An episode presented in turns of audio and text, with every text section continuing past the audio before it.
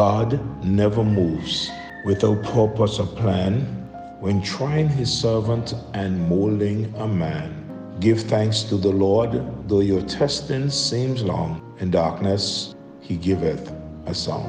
I could not see through the shadows ahead, so I looked at the cross of my Savior instead. I bowed to the will of the Master that day, then peace came and tears fled away. Now I can see testings come from above. God strengthens his children and purges in love. My Father knows best, and I trust in his care.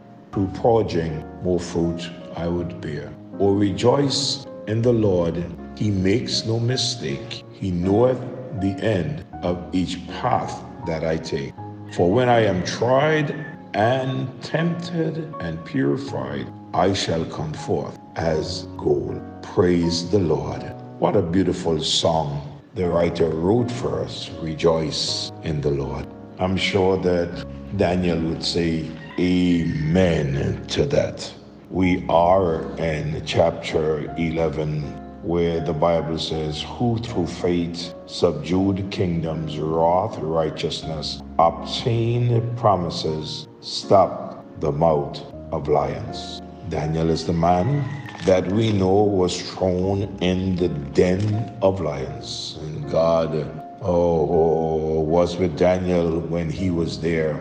And he spent the night with the lions and had a wonderful time with them. We will look this morning at true faith will always prove to be sufficient. Last morning, we looked at true faith will always be tested.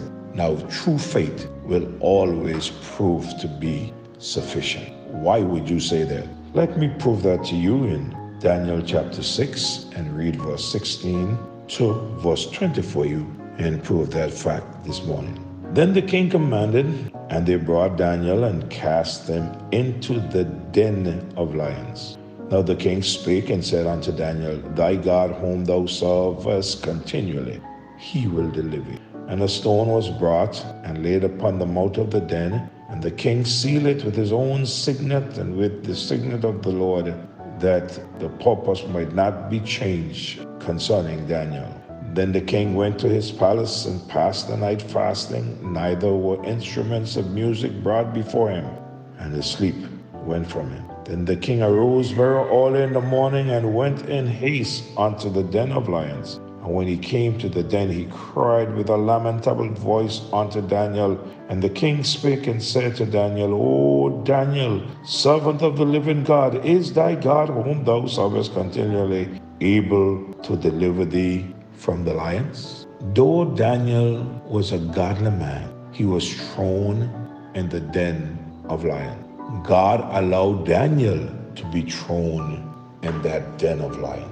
Before that, we read in, in Daniel chapter 3 that God allowed Shadrach, Meshach, and Abednego to be put in the fiery furnace. Yes, God allowed that.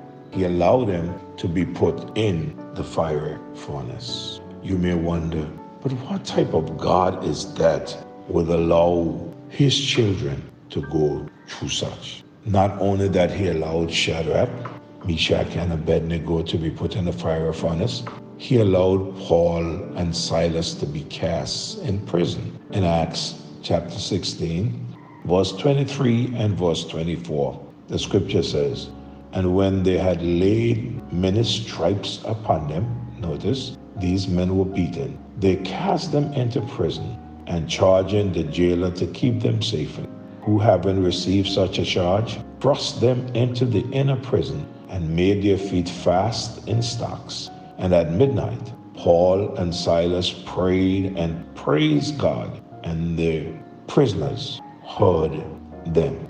I also noticed that he allowed the great hymn writer by the name of Fanny Crosby. I'm sure you heard of her. She wrote many of the wonderful hymns that we sing. He allowed her to spend 90 of her 95 years in blindness. What a, lady. Never met her, but read her hymns, sang her hymns, And what a woman with a faith in God encouraged our hearts so much by her writings. Now, one would say, perhaps he, this just didn't happen by God. Yes, it did. He has allowed you, no doubt, to be cast into the prison of illness.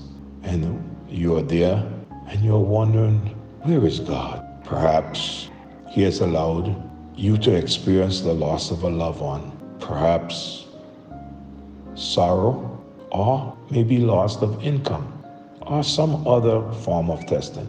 But please always remember when Daniel was cast into the den of lions, how he reacted. How Daniel reacted? He went on trusting God for this new situation in which he found himself. Verse 16 says, Then the king commanded, and they brought Daniel and cast him into the den of lions. Now the king spake and said unto Daniel, Thy God, whom thou servest continually, he will deliver thee. Daniel knew that faith in the living God gives peace and comfort in the midst of any terrible situation. We are told in the book of Isaiah, chapter 26 and verse number 3 Thou shalt keep in him in perfect peace, whose mind is stayed on thee, because he trusted in thee.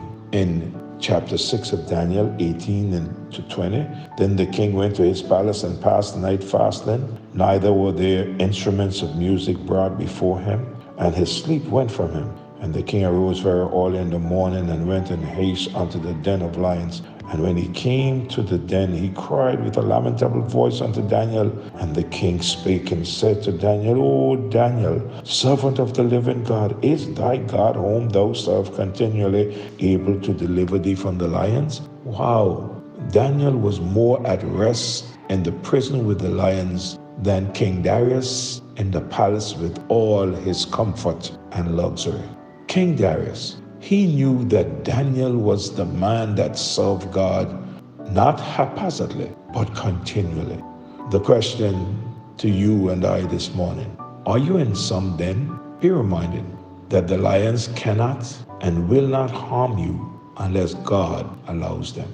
And if God permits them to harm you or I, then it is for our good. For we are told in the book of Romans, chapter 8, and verse number 28 For we know that all things work together for good to them that love God, to those who are the called according to his purpose. We may not see the good, but we can trust God that He is working out something for our good and for His glory.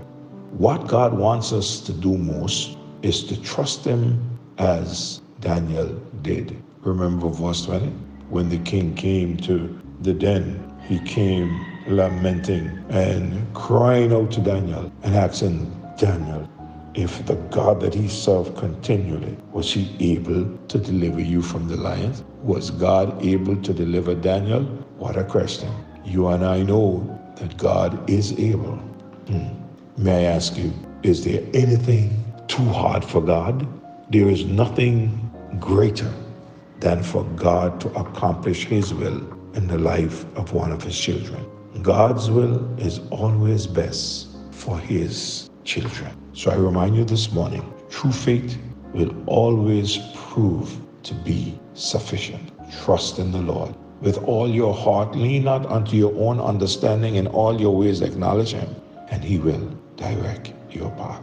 Oh, you may be experiencing something similar to what Daniel experienced. But notice, while the king could not sleep, in his luxury, Daniel slept with the lion. Hmm. And not just lions, terrible lions.